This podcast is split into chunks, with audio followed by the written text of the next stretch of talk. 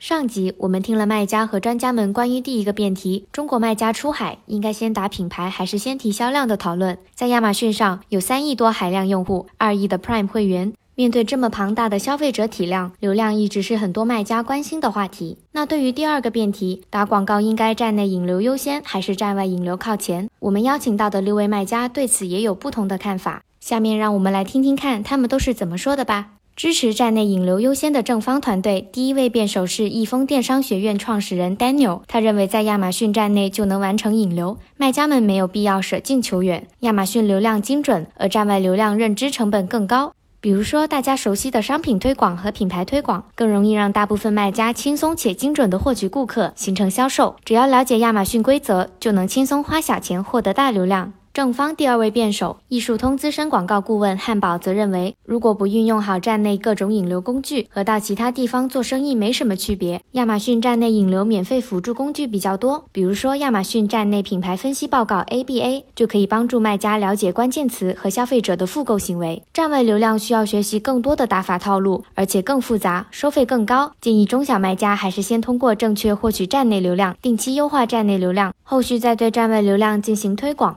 正方第三辩手是山西家具品类的资深卖家 Logan，他提到亚马逊站内有众多免费流量，比如说品牌旗舰店、关注、帖子、虚拟捆绑销售、品牌新客等等，把它们组合使用，省钱又省力，还可以用好帖子积累粉丝，结合使用亚马逊邮件营销工具，或者针对自己的粉丝推出定期活动和推新优惠。而且我们大家都知道，品牌旗舰店一定是亚马逊店铺的发展方向。旗舰店能极大提升品牌形象，也是流量落地转化的核心。建议大家要记得做好品牌定位和店铺产品系列化布局。那支持站外引流靠前的反方团队又是怎么认为的呢？对于这个话题，反方一辩 Moonsys 创始人林鹏翔认为，不管是白猫黑猫，只要能抓住老鼠的，就是好猫。站外流量是能够抓住老鼠的好猫，而且成本更低。流量成本问题是作为卖家来说最关心的问题。当站内的引流成本过高的时候，选择站外作为流量替代和补充渠道，是更贴近生意本质的做法。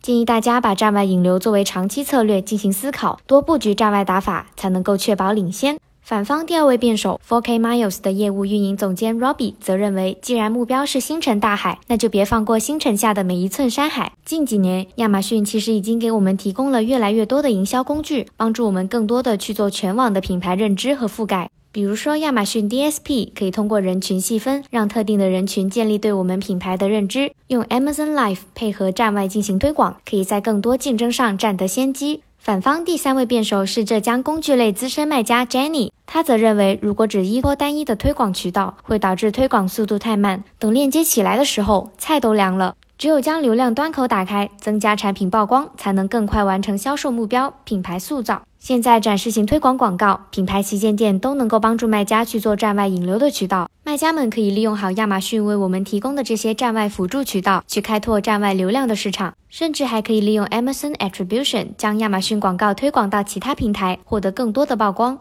六位卖家的讨论各有各的道理。那下面让我们来听听广告专家们的意见吧。对于这个非常实操的问题，刘庚认为，关于流量问题，我们很关注的是流量的投资回报率。站内场景和站外场景更像是一个有限游戏和无限游戏。有限游戏中，在明确的规则下，更容易实现稳健的 ROI 投资回报；而无限游戏中，因为始终充满变化和不确定，所以投资回报 ROI 也更不确定。但从另一个角度来说，站外引流会充满更多的可能。而无声则有一个点想要提醒大家，其实站内站外引流都需要注意如何精准锁定你的受众，这一点至关重要，也是我们作为卖家需要特别注意的一点。那最后想问大家，关于这个辩题，你又有什么想法呢？赶紧在评论区留言和大家分享一下吧。最后也提醒一下，如果你还想看更多卖家唇枪舌战的精彩内容，记得在评论区留下关键词“开箱辩论”，获取完整版辩论赛内容，更多卖家观点在等你挖掘哦。